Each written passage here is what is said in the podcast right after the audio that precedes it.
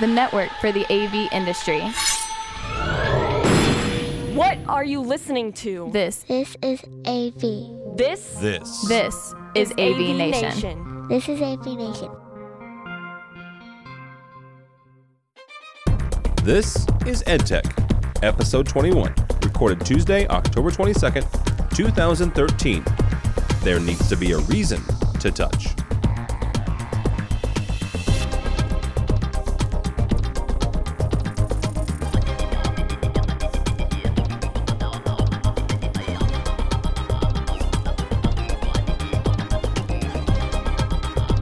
This is EdTech, the education market focused AV podcast put on to you by the fine folks of AV Nation. My name is Tom Albright. I'm your host.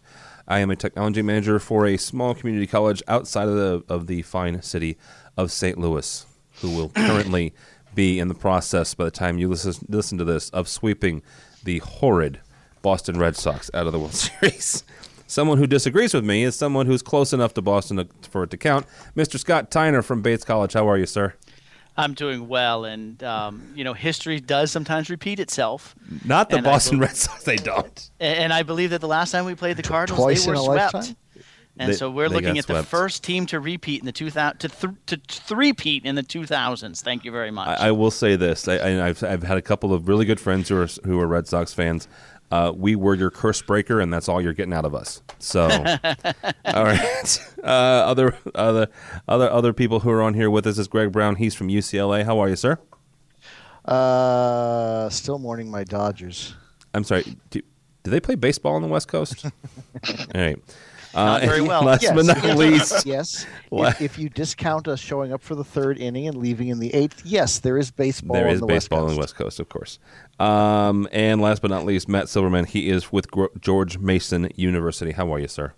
Doing well, doing well, and well, I've been mourning my Mets for many, many years. Many so- years, yes. Although, you know what? They had a, a shot. You, you know what? I, one person I'm glad about. Not that this is a sports broadcast. Uh, is uh, is um, um, oh for crying out loud, his name went out of my head. Starts with a B. Played with the Mets for a number of years. Uh, Beltran. Um, uh, he's he has a shot at least at getting a, a, a ring. I'm not going to comment on how good of a shot he does, but at least he's on one of the two teams for the first time in his career. So, uh, You know, we'd probably do a sports show as well as we do an AV show. Uh, let's hope we would do it better. Uh, actually, a couple of guys have threatened to do a sports AV show. Uh, both Matt Scott, George Tucker, myself, some other guys who are heavy into sports um, uh, uh, that look at the AV side of it. So it's just something that never has kind of, I don't know. I, I think with some of those guys, you could pull two random words out of a hat, and they could do a uh, podcast on it. Yes, yes, you could. then now that's all I'm going to say about that. Uh, the first story is the biggest story, at least the last couple of weeks, and that's the first. That's the fact that Mitsubishi is getting out of the projector business. Uh, not only the projector business, but also the flat panel business. Uh, they're going to have some display manufacturing done, but they are not slowly but surely. It was like all of a sudden, here you go, guys. Uh, according to the guy that runs uh, Mitsubishi projectors, he, he said it was not an easy decision. It was not something made overnight. Uh, it was a long, hard process. It was a long, hard decision. But the fact the matter is, is that they aren't able to get uh, the yield out of their factories, and they they don't have the market share to make uh, what appears to be a very small, slim margin work for them. Uh, Matt, Mr. Silverman, we'll start this off with you. How big of a deal is it that Mitsubishi is getting out of the of the display business? Um, I've never used their product, so I couldn't say. I think what this says to me is if anyone thought displays, projectors weren't commoditized, this truly, you know, says that. It's, you know, it, it's really a sign that I'm not sure how much, particularly in the mainstream market, there's distinction between uh, vendors anymore with a lot of product. Well, and isn't also is this the same as with speakers? Because I've I've been told more than once by people smarter than me that there are really three or four speaker manufacturers in the, in the world, and everybody is, just a derivative of that. Uh, is it the same thing with projectors? I, I think in a lot of ways. I, I mean, I won't say that you know everyone's getting OEM'd at the same place or anything like that yet, but in, in a way that outside of specialty applications, I'd say anything mainstream, what we do in a classroom, you know, outside of your, your showcase rooms, I'm not sure really how much brand distinction there is anymore in what you're going to see. And, you know, when you look at it, I think a lot of shopping now is done on specifications, which, mm-hmm. at least for me, as long as I've been in the business, I've been doing speaker purchasing based on specification. Um, so I don't really have those applications where I, I need something super. And I think this is just kind of the end game. You know, one thing I've heard a lot about Mitsubishi is, you know, they had a multi format monitor uh, CRT monitor, which I think everyone used, and that was their real uh, distinguishing product in the market. Now that was before my time in the industry when that thing was uh, really around. So I guess that that kind of gives you where my perspective is that I, I'm just not. I, I understand why they did it uh, because they just really didn't seem to have as much market share anymore. Yeah.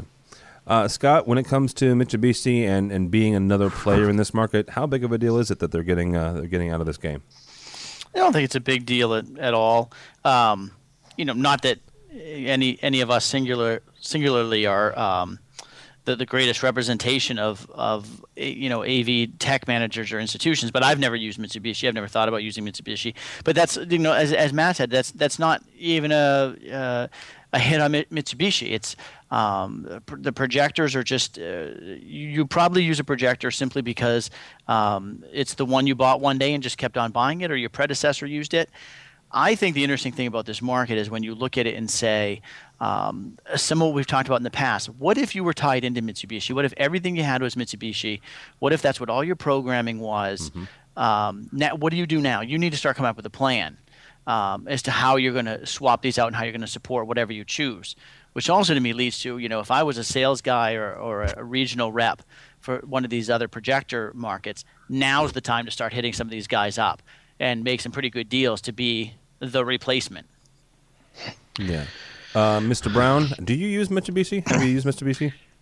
I we we're a, we're a small user. I have five of them, okay. and um, although I know somebody in that position, a good friend of mine who's a tech manager at a at a eh, Southern California area college. I will leave it at that because when I mentioned that he has uh, Mitsubishis in every room to the tune of about 400 of them. Holy cow! Oh yeah, he was um, he he was the one who um, initially he, he was the first I heard about it because he sort of emailed me in a little bit of a whoa, do you know anything about this? I have all Mitsubishis. And uh, that's that's when I started pinging on you guys to see if you guys knew anything. And um, yeah, he's he's a little kind of beside himself. And um, obviously, I don't want to mention what school because you know every sales rep in the West Coast is going to be calling on him. But he um, he very quickly yeah, was asking for some recommendations, and I told him what we tend to use and our experience with it, and he's um, he's he's starting to quote some other brands as as replacements. So there are plenty of people to step up. I mean, Mitsubishi tended to be, a, you know, a little bit more on the on the smaller end of things, the smaller projectors, which. Yeah, it, that's just so freaking commodity now these days. Yeah, I, I don't know who really isn't buying them on on spec to a large extent you know it's it becomes such a battle here you know dealing with our purchasing department because they'll you know find something else with the same lumens and the same resolution and well why can't you buy this it's $37 cheaper and you know you got to go through the whole thing about control systems and stuff mm-hmm. like that well to so. scott's point though i mean what about the whole idea of refreshing all of your projectors i mean is it just you know what? It's a life cycle thing, and as as it, your life cycle, whatever your your life cycle um, processes are, whether it's five years or seven years or ten years, once that process gets to it, you're just are we just going to replace the the existing ones? Those of us who have them, I, have got like three. Uh, on campus here, and so my my attitude was when I, I, tried them out one year, and, and it wasn't a bad experience. Uh, I'm more of a of a an, a um, a 3LCD guy than a DLP guy, so that's just my own personal preference. Uh, and I use them as, Ditto. huh? Ditto. Uh, and I was I was using them as my my test case for for using D, uh, DLP. Uh, and so my thing is, is I'm pretty much going to just switch them out once it comes to the time. And honestly, I'll go with what I've been going with for for five or seven years now. Um, is that the case, or should we really be actively looking to replace these because uh, of of support and, and, and lamp replacement and stuff like that? I, I think you're okay if you've got them. I mean, Mitsubishi is they're not going out of business. They're they're not going anywhere. I would tend to put my money on you know they're gonna they're gonna man up and they are going to support these for however many years they're gonna support they're supposed to support them and lamps are to be available and parts are going to available be available not not that many of us spend an inordinate amount of time repairing video projectors these days but I, I don't think you're in a bad situation just a really annoying situation of yes, everything you've done up to this point has to change, and well, you're going to yeah. have to, you know, pick a different a different brand and start transitioning to that as as the time comes. But um, I don't think parts and lamps are going to be an issue with yeah. a company from Mitsubishi. And and to their credit, you know, I've only got five. I never had any problems with it with them mm whatsoever. And this this friend of mine who's who's got over 400 says they've been essentially perfect. Has never had any issues with them. So I'm I'm sad to see him go because they clearly are you know a lot a lot better company than some of the the ones is probably a little bit of a strong but, word, but you know, I, some of the people we've got playing in this market. But I think you know, like you said, Greg, your your hair is not on fire right now because of this.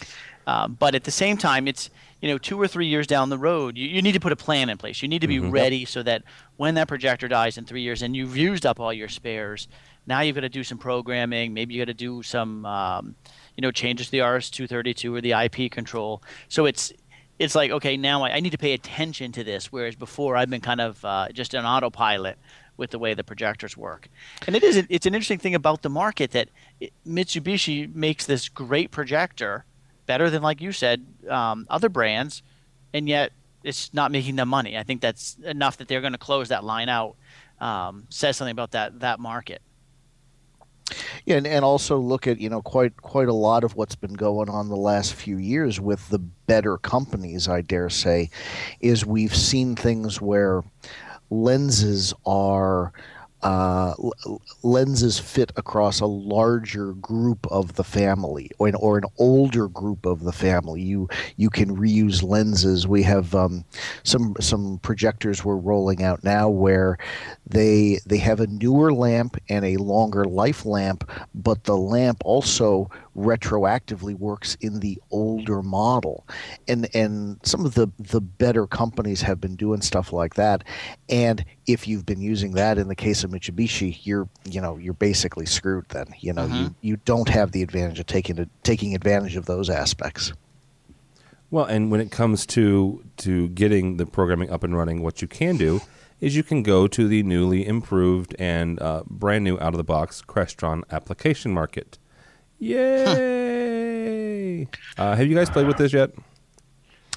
I have not. I, a, a, little. Um, it, I mean, I was able to download a module from it.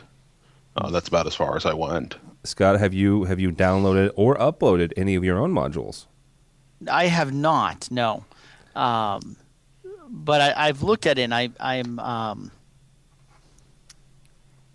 it's, it's it's it's very interesting. Yeah, it's one of these things I don't I don't know what to say because I'm not. Long pause. I, I um. Well, he, there's he, there's a future here, and, and it's just it's it's so um forward looking that I, I just I'm not sure yet what to make of it. Really, you think it's? I see it. I I see it more of a as a as a catch up to um, things like Android Marketplace and, and the App Store, the the iTunes App Store, because here, here's the thing. First of all, you don't need a login and password, which is very interesting to me. Um, to get these these modules. Now, yes, you still have to get you still have to get the programming software from somebody, right? Uh, you still have to get System Builder. You still have to get um, SIMPL Windows or, or, or SIMPL+ to program a system. So I don't know why then you don't need a login for, for this because basically this this replaces if you guys are familiar with Crestron, this replaces their integrated uh, module uh, downloaded place uh, on on the website. Uh, matter of fact, when you go to the Crestron website and you click on that area, this is what it takes you to is the is the application market.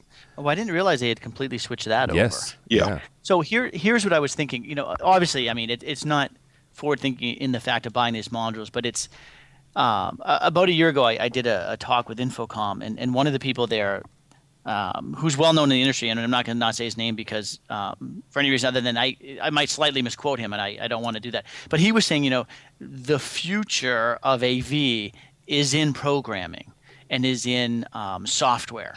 It, it, it's not um, it's not hardware and it's not integration. And you know, to see this happen here, where you know you've got these um, people selling this thing and making money off of it, I think is just this part of this whole uh, change that is um, that I'm still working through in my own mind. Okay. I, well, and I think one of the things you said, you know, Scott, you thought it was forward looking. Uh, Tim, you thought they were lagging behind. I think that really depends on your reference point, because okay. if you look at it from the AV industry, this is very forward looking. Yes. If you absolutely. look at it from the IT perspective, this is catch up and I, I, think there's a lot of potential here. Um, I'm scrolling it really quickly right now. I'm not even sure. I think I'm seeing like one or two apps that are actually uploaded for sale by a third party, and those look to be themes. So it, it definitely puts a place, particularly for some of these companies who have been, I'd say, almost niche companies that do graphics or, uh, you know, do uh, modules on demand, they now have a better place to let customers know. And those customers may be us, they may be other programmers, that they have modules available. And I think that that's really good because I, I know we've occasionally looked for if someone had something out there. Um, so. I'm really curious to know, and I don't know if, if you guys have an answer to this. So, um, you know this this has been such a debate for so long about who owns programming. And you know one of the issues with programming is if i give it to you you steal modules and reuse it. So i decide um, I, i've got a module that i wrote for um, even if it's for crestron i wrote this cool module for the capture hd system. If i put it up there does crestron now or will crestron ever have a way of saying this this can be used once? Mm, that's a good question so you, you can I, only can you only put it? Will will they have a way of saying this is a one use module? Right. Because otherwise, you know that that makes me decide if I'm going to sell it for uh, 99 cents or 999 dollars. You know, if I'm going to sell it to uh, you know George Mason or, or UCLA who's going to put it in 400 classrooms for 999, or I'm going to sell it to somebody who's going to put it in you know five classrooms for 999. There's it doesn't make sense there and I, am not I, am not sure. I'm taking a quick scan on their uploading stuff, and they really don't say much, except that they take 30% off the top for administration. Um, wow. But that that's actually pretty much standard with apps markets. Yeah. Yeah, actually, I think they, uh, uh, Apple takes more than that. So yeah, but it's Apple. So um, Administration. Well, you know, they have to post it and put the pretty pictures on. And actually, I think there's only one actual paid app, and it's a it, like like Matt said, it's a it's a theme uh, from Riviera. It's a neat theme, but I mean everything else here. Uh, we were talking to um, one of the guys on, that does our control show, uh, Steve Greenblatt, and he actually has a couple of of modules on here, kind of back doorways because uh, he's been contracted by a couple of manufacturers to help them with their authorized integrated module.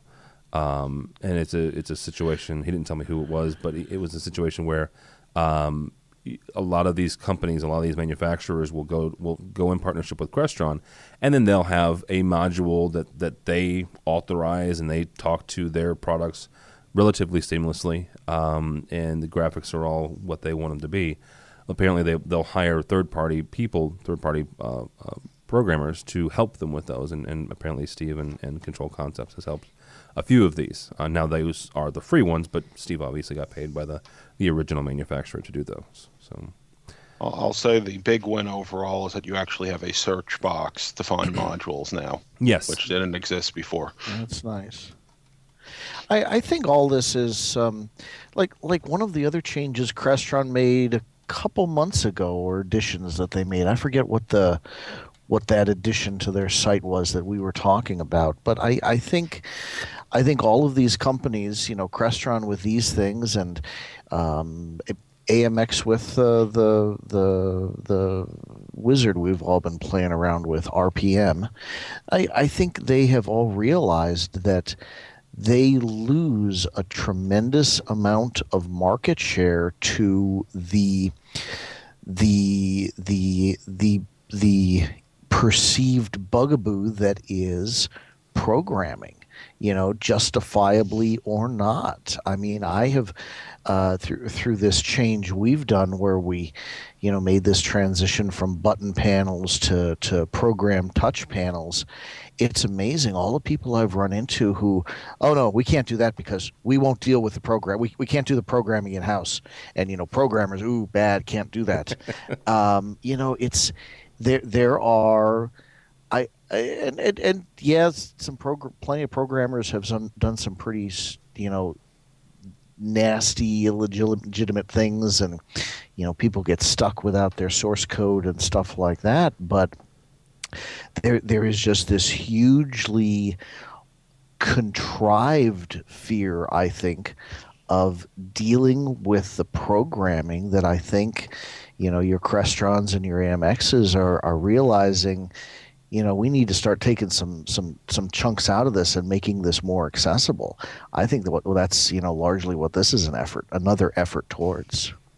No, and there's probably some some something to said said for that because you know, Crestron has got to embrace the consumer a, a little bit more than maybe yeah. they have uh, in the past. And I, I, part of me that my, my first initial reaction to that was that's what they're doing here, right? They're they're being a little bit more forward facing. They're they're getting out from behind their dealers a little bit from a little bit out from behind their, their programmers, and they're touching the, the customer, you know, head on. Uh, this is kind of an extension of their experience centers, both in L.A. and New York and others other places where they're reaching out to the end user, the actual end end end user, uh, and saying, you know, here we are, we're Crestron, this is how you get a hold of us. But they're reaching out, and they're not relying as much on the dealers and the integrators uh, as they maybe maybe have been in the past, and I think that's maybe part of this as well. So. Right. Oh, we've, we've seen that with the with we we've seen all that specifically through their their A plus folks and the way they've reached out now to, to higher ed for yeah. for a number of years. So so hands on. Mm-hmm. Go ahead, Scott.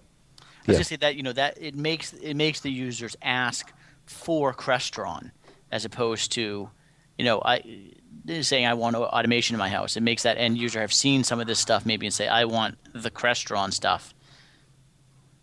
I want the Crestron. Give me the Crestron. I want um, the Crestron. Something that, that I started, and it was an, it's probably been the most uh, interesting conversation I've had on LinkedIn. Is is from time to time we'll, we'll promote some of our other other shows uh, that we do um, through starting conversations on LinkedIn and, and, Facebook and things of that nature. One was about the the Sharp 32 inch uh, IGZO monitor that has uh, touch uh, capability, or at least you know uh, feedback. You can you can use a, a pen and, and um, uh, interact with it and stuff. And so I, I, just started the conversation. I said, when will uh, Crestron, AMX, and the other manufacturers stop making touch panels, especially when you have things like the new Sharp 32 inch? You've got iPads that uh, regular size you can get for 500 bucks. Uh, the minis obviously are smaller than that. You've got Android apps, you've got I- iPhones, and this, that, and the other. And um, it wasn't quite a religious war, but, but oh my goodness. Um, everything from consultants, which God love consultants, uh, who expect a, a, a, very high degree of, of reliability and, and design and, and support to integrators who go, look, you know what, I can buy a, a I can buy you know seven iPads for the cost of a you know of a Modero or a 6X or whatever. Uh, those are AMX and, and Crestron touch panels respectively, and you know support them you know over the life cycle you know over, over, the entire life cycle of it.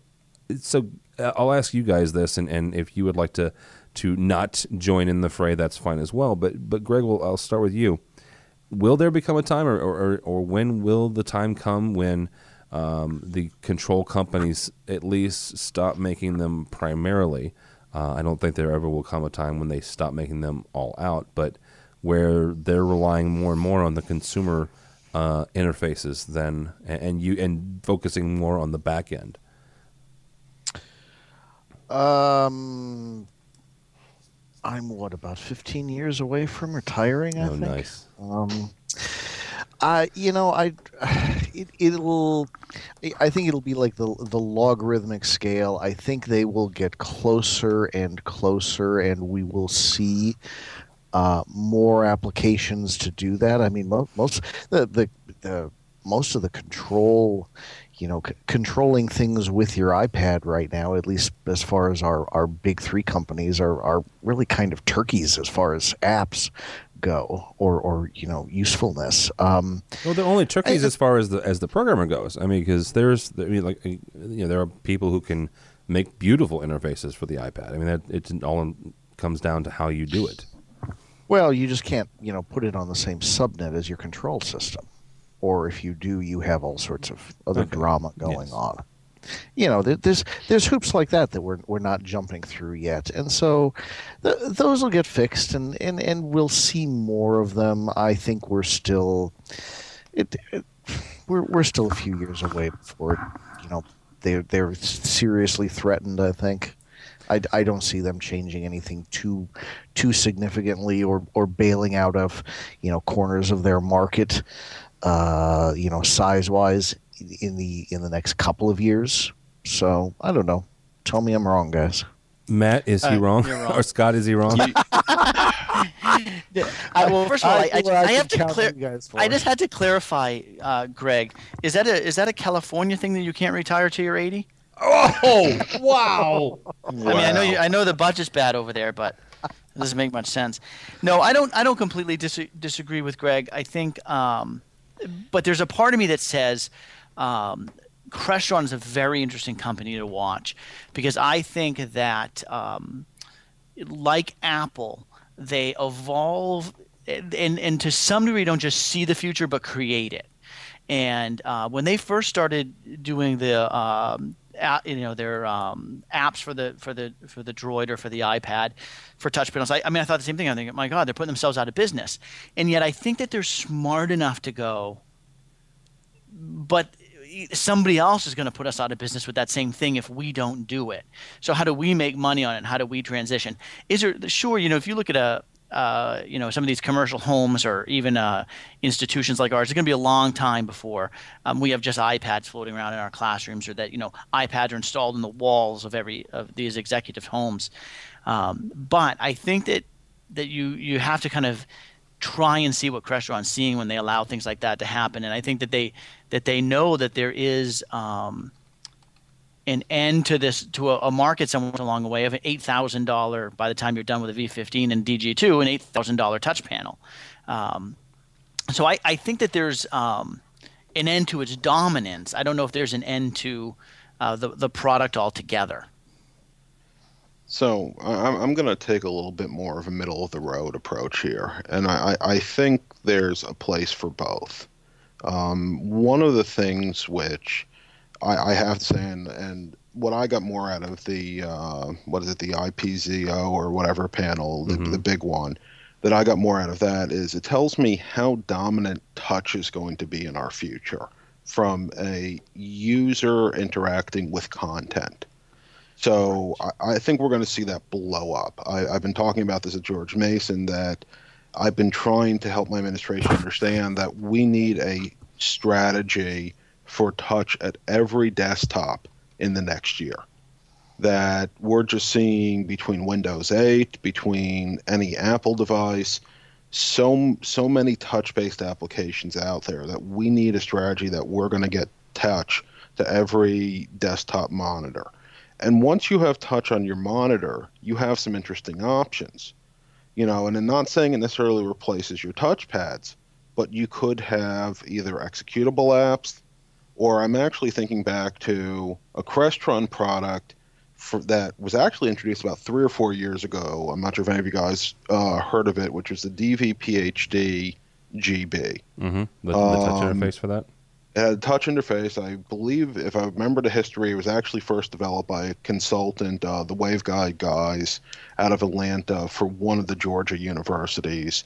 And then uh, I believe Crestron acquired the IP there. But I, I think it was a way forward looking idea that just it, it, it had a price point issue, but it also I think was almost too forward looking for its time. But it was a place where you married um, a touch panel with your content with some value added function. So you got kind of the best of all worlds. And I think so, some of that is coming down the pipe. I also kind of look at touch panels, and I, I really do believe there will always be a place for a purpose built touch panel. It just may not be at the super high price point because it allows you to create a self contained audiovisual system which is not dependent on a third party device, whether that's a PC or even your network infrastructure working. Uh, I look at our perspective. We used to do 15 inch panels, and we've now, our standard panel is now a 4.3 inch panel, but we wouldn't give it up for anything. And we're actually starting to think through designs. We have a lecture capture concept we've been playing with, where we're actually thinking about using a second panel where we keep our standard 4.3 inch, you know, switching interface and add something like a 9 inch panel in to stream uh, the video content to and allow them to handle all the lecture capture setup features. So I, I can see this going in both directions, but I, I do think we will see a lot more um, control and touch coming to monitors, probably more so than we will actually see it on iDevices because I just haven't seen any sort of enterprise scalable iDevice or Android device infrastructure being offered by any control manufacturer yet. Most of them are really focused on the residential market. Okay, so let's let's bring in another story that we have here because it, it kind of goes hand, hand in hand with this, and that's if you haven't seen this yet, Fox News and their newsroom has these giant, oh, let's just say it, big ass tablets. Uh, mm. They're actually called Big Area Touchscreen or quote unquote BATs. Um, mm. Here's the thing: the, the, stuff like this, and, and they yes, they're ungodly large and they're somewhat silly. Fifty-five inch. Fifty-five inch, but they're somewhat silly. But uh, but you're also you're these are in somebody's actual workspace, and this is the new norm, not a giant, you know, um, almost, you know, hilariously large touchscreen. But they, you know, th- these are what kind of uh, we've gotten to um, in the U.S., where if we you, do expect touch interface, and we do expect if, it. If you have not seen them, think think of like sitting at a drafting table yeah. with a the table tilted up there at a 45 degree angle or something like that. Except instead of a table, it's a 55 inch touchscreen. Yeah. So I mean, is that kind of where we're at? Where not just I mean, this is kind of the, the evolution when it comes to newsrooms of you know uh, CNN's news wall and the three and, and the quote unquote 3D thing they did a few years ago. Um, but you know, Fox News has all these giant tablets now because I did. I have to laugh because that's exactly what they look. they look like blown up iPads, and it's yeah. it's yeah. really it's just ridiculous. It really yeah. is. Honey, I Shrunk the News team. It you know so, Tim. To me, um, I, I think it's very clear that that newsroom that's a gimmick um, to make it look really high tech. Um, I, I I think the touch is, is, is, a way to go. I think it's. Um, I think we, I've said this before on the show. I think the problem right now is that um, the user experience needs to completely change. There needs to be a reason to touch that screen and even my my kids, you know, I'll, i brought home a a, a, uh, a Dell Interactive touchscreen before, and my kids who you know are going to be the early adopters, right? They're, you know, the you've seen the baby who tries to you know touch the magazine like it's mm-hmm. an iPad. Um, they will grab a mouse and keyboard for a Windows interface because that's what it's designed for. It's not designed to touch it, and so until we really have designs that are made to be touched and manipulated um, this is just a gimmick. I mean, this this dude over here just keeps shrinking and enlarging the same thing over and over again. It's like that's you know impressive, dude. Okay.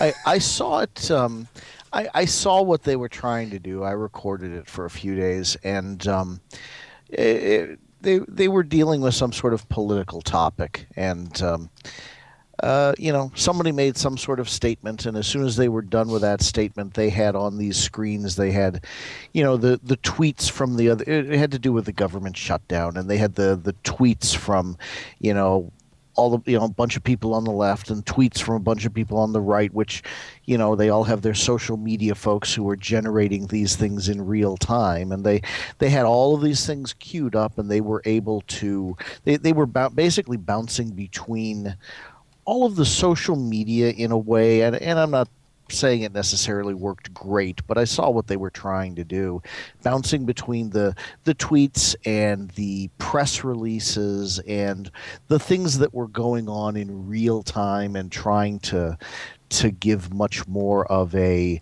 bring more of these alternative sources in in real time and juggle them and show them uh, to the listener in a or the watcher in a in a different way, and it was you need okay, an oversized iPad to do that. No, um, it helps. It, you know, a, a lot of you know a lot of TV news is because visual. But the problem is that TV news hasn't even doesn't even understand how to do what you're saying that they're trying to do. They don't even know how to do that. They don't know how to, how to integrate social media into regular news. And and then they go get a gigantic oh, iPad because somehow that's the only way to do it. Can, this, can, can, we come to the consensus that trying? They were. They it, were it's trying. a it's a gimmick. I mean, I, I you know it, it kills me because I, I I actually really believe that touch is where we need to go. But I really do think that Fox show was very much uh, you know it's a PR gimmick. Okay, but hang on for a second though. Yeah. I, I will agree with you. Yeah. However, where do they get gimmicks from? And, and where do they pull them from? And, and what makes them effective gimmicks is the fact that they come from some connections that we already have mm-hmm. when it comes to our use cases of, of technology. That's where they come from. Oh, and, and, so, and, and yeah, sorry. Go, ahead. Go ahead. Uh, and, and, I think that they, I, I, think if they had built, I don't know, a custom studio app. I mean, there's a couple things I look at and I say, from a design perspective, what are they trying to achieve other than gimmickry? You know, think about it 1080p at like a foot away from the display it, it, it is not useful. You know, for, no. if I've ever seen a use case for a 4K display, it's right there. Um, you know, so that that's where I say, gee, this is kind of a gimmick. I mean, if they had built a purpose, you know, a purpose-built interface to do this on, where they it could actually improve their workflow. Okay, maybe. I, I just see this being PR. That being said, it did actually make me think about you know a classroom application for this, and I do think this is one of the reasons I'm so bullish on touch. I could see our faculty members with a better size display, and it may be a local touch on their lectern rather than a big old board uh, in front of them that they could really use it effectively to, you know, work with content. Mm-hmm. Um, one thing that came to mind, I'm not sure, I think we've mentioned on the show before, but uh, Bill Gates on an Ask Me Anything on Reddit, uh, probably about a year back now, said his daily monitor is an 82 inch perceptive pixel uh, touchscreen. He doesn't use a keyboard and a mouse anymore. But that's also someone who understands how to make a workflow. Yeah. Yeah, my my comment on I forget where I made this might have been LinkedIn was, you know, I can see a lot of our professors seeing you know people sitting in front of these monitors like that and deciding my god that is the the thing that is going to revolutionize my class. I must have one of those in my classroom controlling everything. Thank goodness you know all college higher ed instructors would not be caught dead watching Fox, Fox News. Otherwise, they might get some sort of an idea.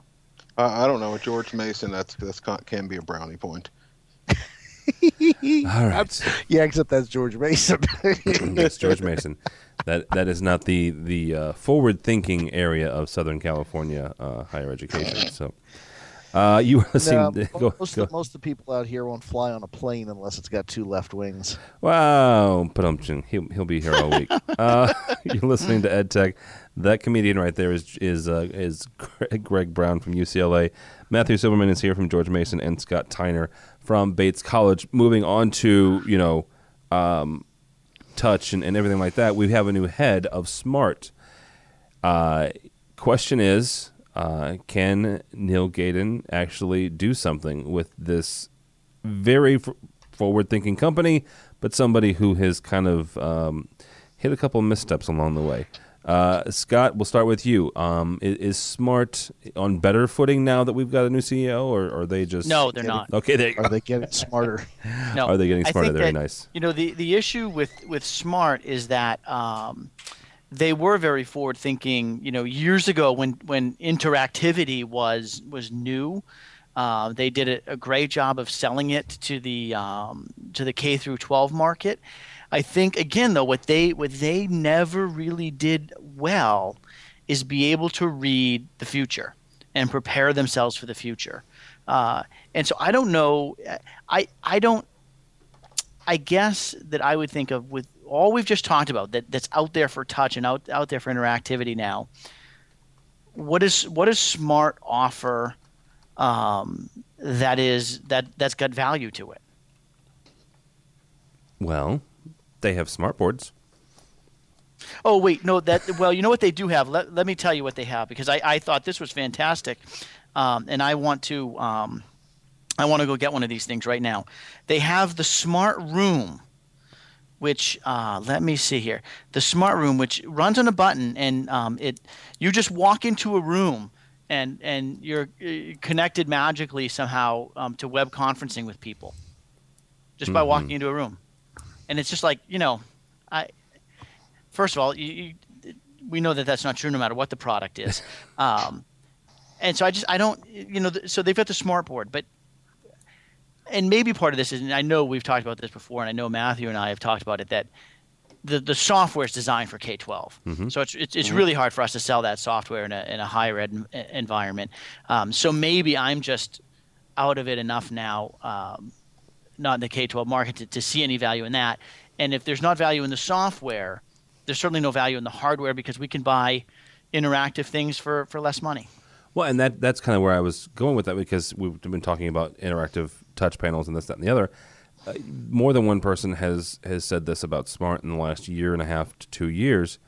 They should get out of the hardware business, take their software, which is incredibly forward thinking, and license it to people who do want to make make hardware and make it integrated integrate it into touch panels, integrate it in, or into integrate it into they're, displays, into projectors, stuff like they're, that. They're doing that right now. They okay. just uh, struck a licensing deal with Epson. Oh wow! Um, but I I don't know if that fixes it because they need to fix their software first. Um, they've never retired a feature, which is mm. if you have to install it from an IT perspective, it is the most painful application to install and upgrade and maintain. It's just it, it doesn't scale well. Um, and I'll tell you on their on their you know as much as we talked about their interactivity, the, you know their monitors aren't touch. Their monitors are still uh-huh. pin based. Hmm. And we're actually starting to evaluate some alternatives potentially as early as the summer that we're transitioning from smart uh, podiums. The only product which I think they actually have market leadership in right now is their interactive whiteboards. And when I say that, I mean the actual whiteboard, not the projector. Yeah. You know, bring your own projector. But if you need to project at 96 inches, which is still a little hard to do cost effectively on a uh, monitor, you know that's that's the space that I, I, I see us still staying in.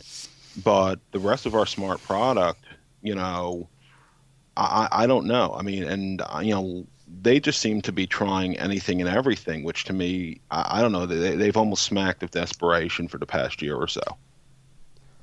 Greg, where are you when it comes to, to smart technology? Do you even do you care? Is it just passe, whatever? Uh, we don't really use much of it at all. Um, and yeah, we've yeah, they, they, we we've looked at some of their stuff. We didn't really f- feel it it worked well in higher ed, but you know, if they've had one saving grace um, in this market, it's that most of their competition has been worse. Oh, um, oh, you know, so, some of these interactive boards that um, you know some of these other companies have come up with uh, you know, mo- most of your mo- a number of your the monitor companies have have taken a stab at some sort of interactive monitor of some sort, yeah. which I think is still a a viable app if somebody were to do it right. Um, most of what was out there was just you know really really frighteningly bad and so we have one company that's that's losing the recipe and a bunch of other companies that can't figure out the recipes. It's it's kind of you know the blind leading the the blind. Um, so i i wouldn't be surprised to see smart bought up by one of these monitor companies in the next year or so. I i just don't see them lasting long term. I just don't think they they're they're they're too small of a, of a company with too little of a direction i think to survive well, they didn't change rapidly enough, and so they're essentially yeah. obsolete yeah. now. And so where where you know I, I think that marketing of their software um, and, and, allowing it to be um, put into devices, licensing it that that's a good move. I completely yes. agree with yes. Matthew though that um, their software just bites and uh, it's slow. They've got floating tablets on the screen that you can't get rid of no matter how hard you try. Yeah. We honestly we've gotten more calls about that can you please come get this thing off my screen than we have about how do I use this device. Um, now, what, what could Smart do? What well, some of the things we've already talked about. What if Smart was to get into um, the app market? Because that's a lot of what they used to have. This this very they have this bloated piece of software that really could be broken down into a bunch of little apps. Some math apps, some geography apps, some you know graphing apps, and, and those can integrate with anybody's interactive screens. So now we've got the interactivity and we've got a piece of software that is designed to be used interactively. Hmm. Great. Now you're competing against, you know, half the comp sci majors and higher ed across the country. Well, yeah, they're not going to be the company they used to be. no, no question about you that. Know, like every, every, everybody's coming with, up with an app for everything. I just, uh, I don't know. Oh. I just I just don't see where they they have an avenue there on that one.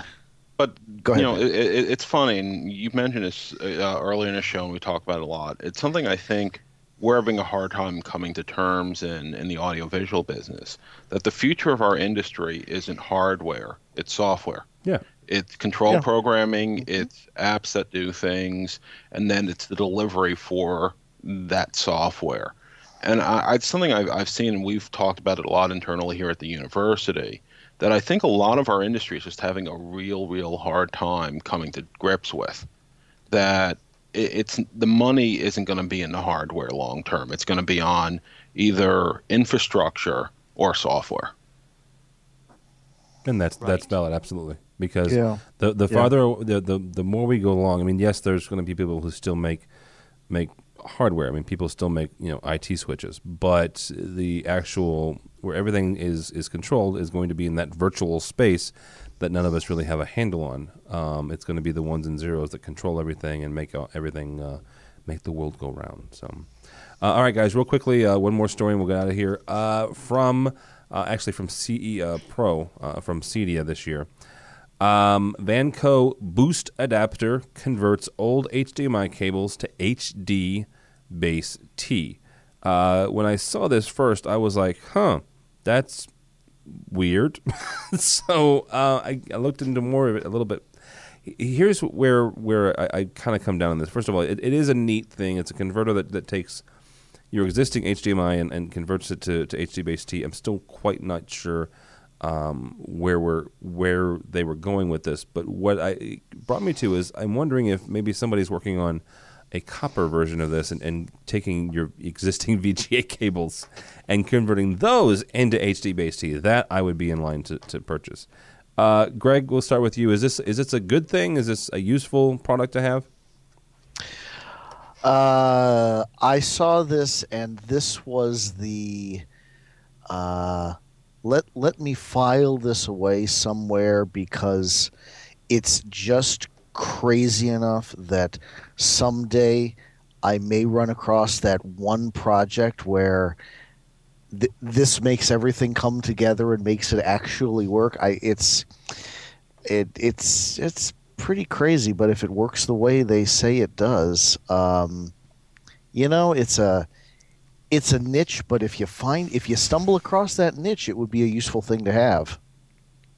Yes, but I could just pull cable too. So, well, you know, the the, the title that says all that legacy HDMI cable behind the walls. That's I don't it. have any HDMI cables behind my walls. I don't have any legacy HDMI cable. No, it's brand new stuff. Right, and, and certainly it's not behind my walls. I mean, everything for the past six years behind my walls has been uh, Cat five or Cat six. Uh, you know, but I think what, what Greg said is right, which is, you know, there's going to come a day where I'm going to go, oh, Jesus, I've got to change HDMI over to HD base T, and it's and, and so it's good to know a product exists out there, um, but they're certainly not going to get an order for 40 of these from me tomorrow. Yeah. Uh, I got to say, I'm confused, and maybe I'm missing something. but but how does this differ from any other HD base T transmitter? Uh, um, am, am, I missing something here? Well, yeah, an HD base T transmitter actually transmit over twisted pair, and this one transmits over the existing HDMI. Okay, it's, yeah. it's like the reverse. Yes, it's, it's a reverse. Okay, right. then then I'm really confused. I, I... okay, so then I'm wondering why. Thank you. Why, why yes. was it? Why? why uh, oh. Yeah, I don't know. Okay, I, I I, think you also have to look into eh, keep it in terms of you, you know we, we all do our own projects to a certain to, to some extent or another. And you know you, you stumble across that project where you know you've got the existing pro, you've got the existing cables and you would like to do some crazy upgrade over winter break when you've got a mm-hmm. week or something like that and this would let you pull that off and ignore your cable infrastructure that's the place for something like this at least in our world you know i, I would love to I, I, I think this might be um, you know, probably more of a well, you know, Cedia. It's it's a it's uh, yeah, probably it's... more at, at, at, residential. Ideally, you know, I think. oh, but let's not be let's not be foolish. But, we have all used residential products before oh, in one way, or form. Absolutely. so so let's say you have a Mitsubishi projector. oh jeez. And in two years from now, you can't replace it, and the only one you can replace it with is one with HD base T but you've got HDMI run between the projector and the source. Bam, you've got your solution. That's your use case right there. Yes. Very well done, okay. Mr. Tiner. On that You're note, welcome. we're gonna go bye bye. His name is Scott Tiner. He uh, he his uh, his full time gig is at Bates College. He also blogs a very very well well well written blog for Rave Publications. Thank you, sir. Thank you. How can people find you? Get a hold of you? Uh, mostly on Twitter. You know, I hear you guys talking about LinkedIn today, and I'm like, God, I'm missing all this stuff on LinkedIn. I got to get on there. But um, I'm, I'm on LinkedIn, but just not enough apparently. Well, yeah, none of us have as many followers as Mr. Brown does. I think he's like a five thousand or something. Um, how many how many Five. connections do you have on LinkedIn? I think it's 570. Yeah, you just yeah, passed 500. I, I, I tried, you know, I mean, my connections are people I, I know, and, and, you know, just like LinkedIn tells you, don't connect to somebody you don't know. It's dangerous. So I don't. Well, yeah, I, am connected to my dad, and I think somebody else. You know, that's pretty much it. Uh, Greg Brown from UCLA. Thank you, sir. How the most you... dangerous people I'm connected to are clearly you guys. Well, that is true. Um, how can uh, people find you, sir? Uh, LinkedIn, Twitter, and InfoComm All Voices blog. Have you written for them recently? Um, actually, yes, I, I, I did my first of my two InfoComm blogs. The second one will be out shortly. In time for InfoComm 2014? Yeah, Info, Info, InfoComm 2013. Jeez. Uh, last but not least, my buddy Matt Silverman. Uh, he is, uh, I affectionately call him my, my standards guy because he's incredibly involved in the standards committee at InfoComm, but he also works for George Mason University. Thank you, sir. Thank you. And how can people find you, get a hold of you, stalk you? Uh, yeah, LinkedIn is generally the best place. Okay. I, I, I usually respond to stuff there. All right, very good. Uh, if you'd like to follow me, uh, Twitter or the, eh, you know what, just go by the website. That's the best place. avnation.tv. avnation.tv, you'll find this program, the, the, the history of it, and all that jazz. Uh, our weekly program, AV Week, as well as a number of other monthlies and one on control and social networking and things of that nature. So, yeah, go by the website, avnation.tv. Thanks so much for listening. This has been EdTech.